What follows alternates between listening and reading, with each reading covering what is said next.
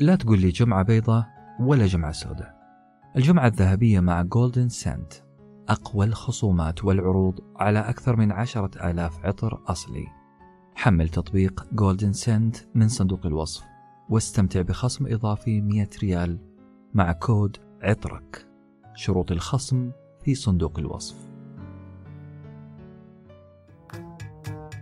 مرحبا هذا ساندويتش ورقي.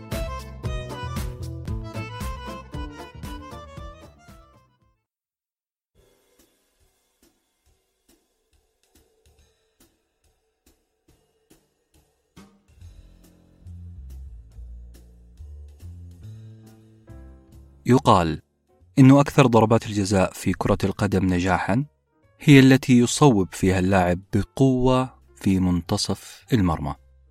السبب غالبا إنها تخالف توقعات حارس المرمى. هذا الحارس اللي شاغل نفسه بتوقعين باحتمالين رئيسيين. هل أطير لليمين أم أطير للشمال؟ ويقال كذلك أنه أقوى قوانين القوة هي أن تخلف توقعات خصمك. بالعربي. كل ما عليك لتنتصر هو أن تخالف الحدس أو ما يسمى بالإنجليزية intuition. كتابنا اليوم يقول لك شيء واحد. يجب أن تمتلك نظرة مختلفة ومجنونة للحياة. أنت تحتاج اختراع التكتيك الملتوي.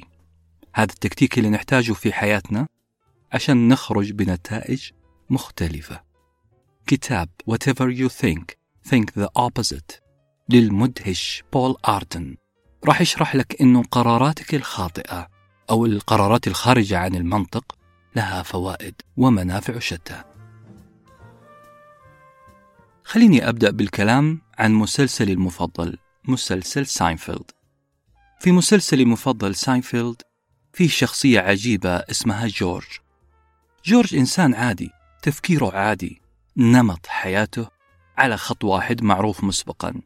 لدرجة أن كل الناس تعرف كيف يستثار هذا الرجل كيف يفرح كيف يتعاطف ويغضب.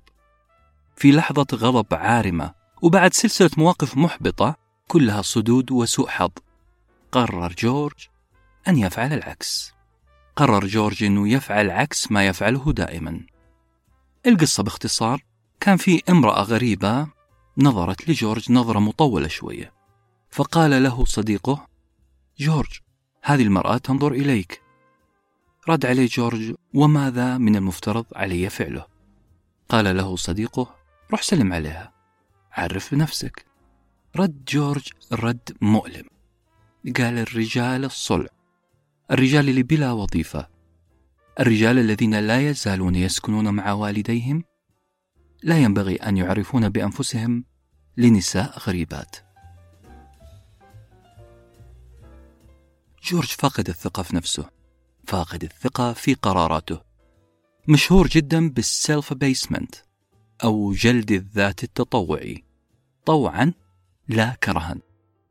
أصدقائه لأنهم يحبونه أشاروا إليه بأن يفعل عكس ما يقوله له حدسه لأنه من خلال استنتاجهم حدسه دائما يخونه. فكل ما عليه أنه هو يخون حدسه. الرجل قرر ونفذ فعلا. فبدلا من أن يطلب سلطة التونة طلب سلطة دجاج بدلا من الخوف من مخاطبة النساء الغريبات والبقاء منكمشا في زاوية المقهى قرر أنه يهجم على كل غريب ويخبره بكل ما في خاطره. الطريف في هذا المسلسل الكوميدي أنه خطة جورج نجحت تماما. خروجه عن تحفظه قدم له مكاسب كثيرة. على فكرة أنا شاهدت المقطع وقرأت السكريبت. قرأته بتمعن عشان أحلل الفكرة اللي فيه. تقدر تلقى سكريبتات مسلسل ساينفيلد في موقع www.seinfeldscripts.com كتاب اليوم ما يقول لك بجراءة أنه حدسك دائما خاطئ. لا لا لكن يقول لك حاجة ثانية. يقول أنت أحيانا دائرة الروتين العادي تضرك. دائرة الروتين العادي ليست آمنة بالشكل الكافي. ما هي آمنة لتقدمكم؟ ما هي آمنة لاختراع أفكار جديدة لا تخطر على بال أحد؟ باختصار دائرة الأمان رغم أنها دائرة مريحة إلا أنها خطيرة جدا. الروتين اللي أنت حاس فيه بأمان شديد هذا الشيء يضرك أكثر مما ينفعك. الروتين ما راح يحقق لك أي نجاح جديد أي أفكار جديدة. ما في قيمة مضافة لك شخصيا. ما في تطوير مهارات ولا زيادة معارف. هذا العمل لو حبينا نشبه نقول عنكبوتي الخاصية. ليه عنكبوتي؟ لأنه ينسج على مفاصلك خيوطه البسيطة كل فترة. مع السنوات راح تلاحظ أنك مكبل تماما. بعض الأوقات أنت تحتاج قرار خاطئ وأنت عارف أنه خاطئ لكن من الممكن أنه يقودك لنجاح بشكل جديد. بول أردن يقول It's not the wrong way to think. But the right way to win. يعني لا تشيل هم طريقة تفكيرك في الخطأ بل ركز على الطريقة الصحيحة للفوز. وهذا معناه أسلك طريق جديد. في الأولمبياد الرياضية عام 1968 كان في رقم قياسي هو خمسة أقدام وثمانية إنشات. هذا الرقم كان رقم قياسي في القفز العالي أو ما يسمى بال high jump في أولمبياد المكسيك عام 1968 فكر لاعب اسمه ديك فاسبيري إنه يعطي العالم ظهره. أقصد أنه فكر وقرر أن يقفز لكن بشكل معاكس ومختلف. الرجل قفز وظهره للحاجز وليس وجهه. فعلا هذا الرجل قفز وحقق رقما قياسيا. هو سبعة أقدام وأربع إنشات وربع. كم الفارق بين القفزتين؟ تقريبا قدمين بالقياس. لا عزيزي المستمع عزيزتي المستمعة الفارق كان كبير. الفارق في التفكير المختلف. الفارق في التفكير المغاير والمعاكس. هذا التفكير اللي يصنع لك نجاح مدهش لك وللآخرين. الفارق في أنك تعطي ظهرك للطريق القديم لترى نجاحك في الشورت كات. في خط مختصر لم تكن تتوقعه. تخيل بالله لو في ذاك الزمن وقفوا الصورة في لحظة ارتقاء هذا العداء وكلنا شفنا ذلك المنظر المضحك منظر ظهره للحاجز بعكس كل الرياضيين. أول شيء ستقوله أنت عن هذه الحادثة؟ لا. أول شيء سأقوله أنا خطأ. هذه القفزة خاطئة. بينما هذا هو الخطأ اللي حقق الرقم القياسي. السيد بول آردن يؤكد على أنه طالما أنك تتخذ القرار الصحيح كل مرة القرار الآمن كل مرة هذا القرار اللي غالبية الناس بتتخذه أنت راح تكون واحد من الناس. لا تفكر في القرارات السهلة لا تفكر في أقرب قرار حولك.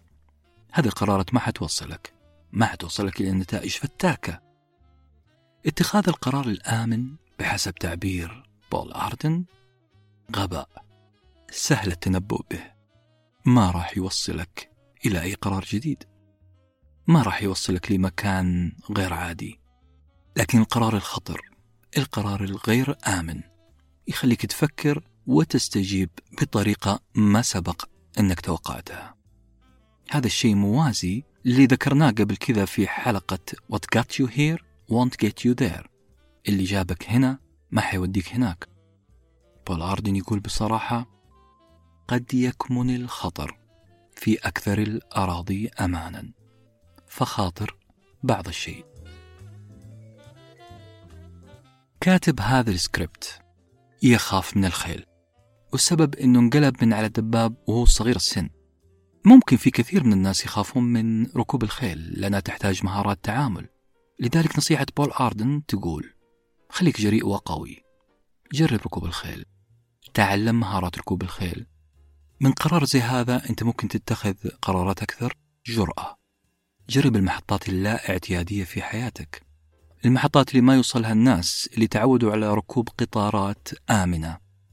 وأنت راكب الخيل ستقفز من على الشوك من على المستنقعات خلي الطين يوصل ركب الخيل أو حتى ركبك أنت شخصيا فوق الخيل. اقفز من فوق كل الحواجز. هذه المخاطر أنت راح تجاوزها لأنها جزء من قرارك المختلف. أنت تحتاج أن تصل إلى منطقة تليق بك على هذه الأرض. كلمة خطر وأمان قد تكونان وهم. هذا الوهم صنعته بمزاجك بناء على تجربة قديمة.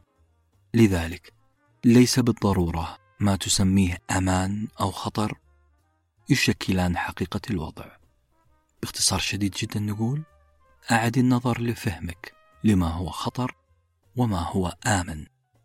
عيد النظر. الشباب اللي نشوفهم يعملوا كباريستا في المقاهي الحديثة.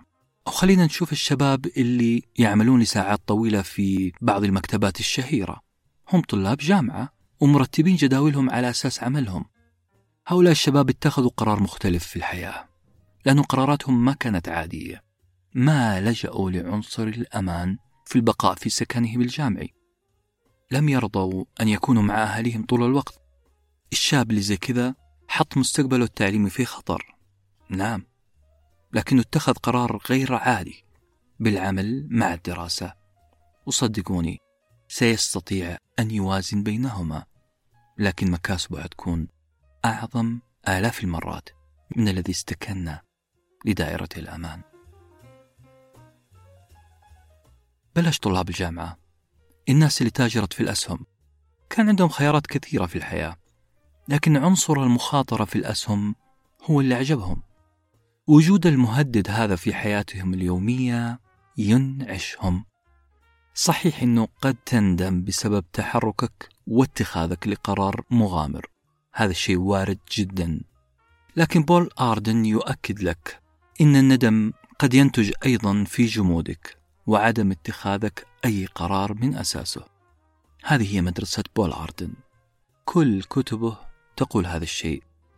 أنت ممكن تندم على الحركة لكنك ستندم عشرين مرة على السكون.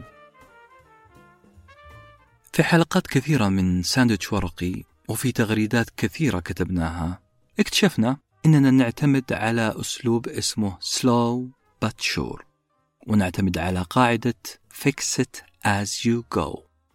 هذه النقطة تكلم عنها الكتاب لكن استخدم صياغة مختلفة شوية.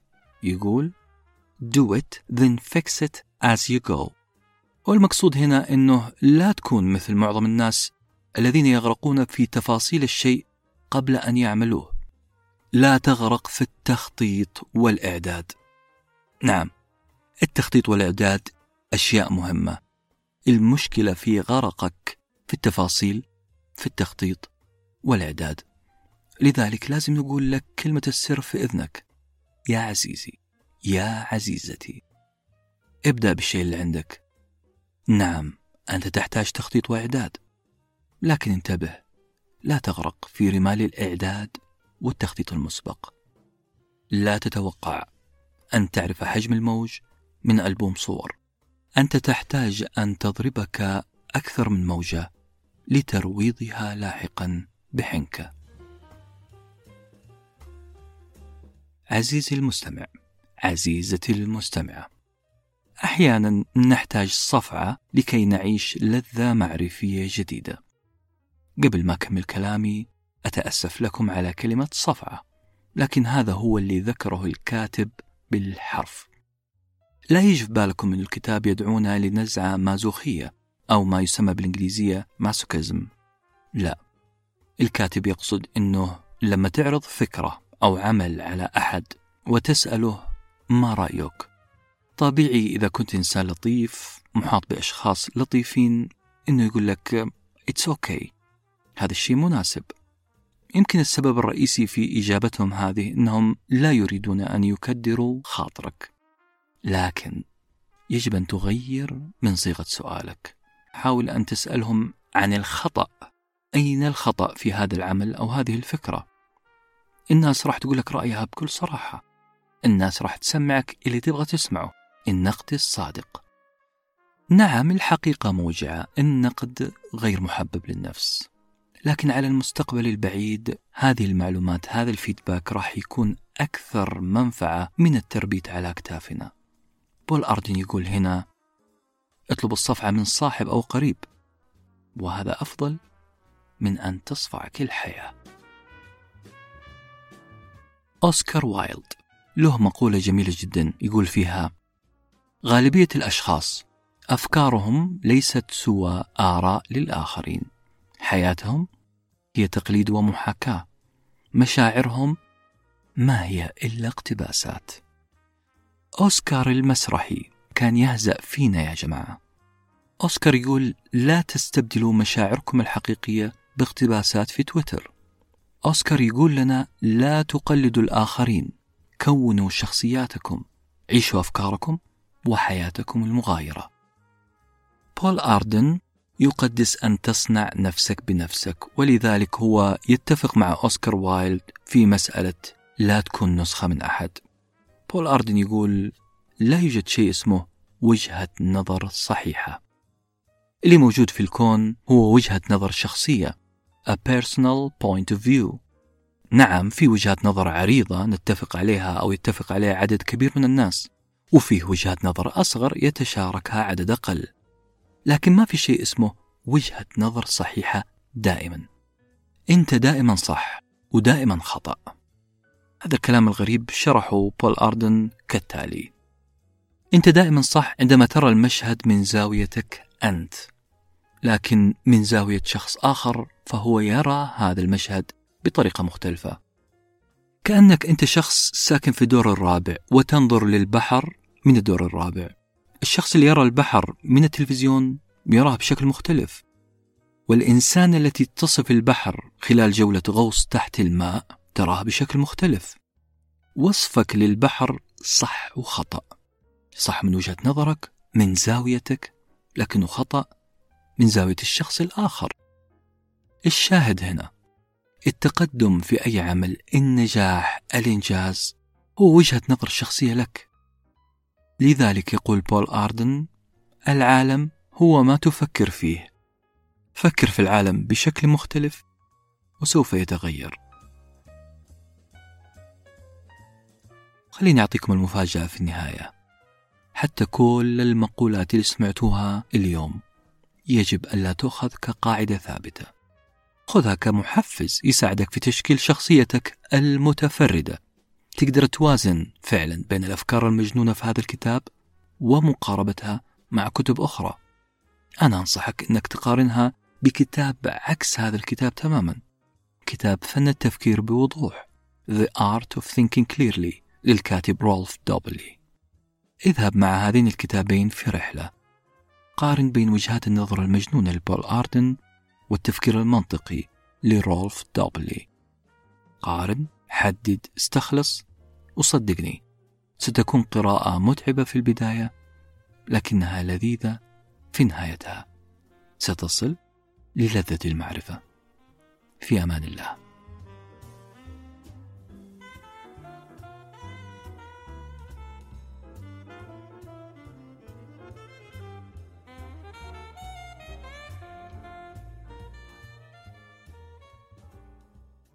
كنتم مع ساندويتش ورقي وجبة معرفية نتشارك لذتها.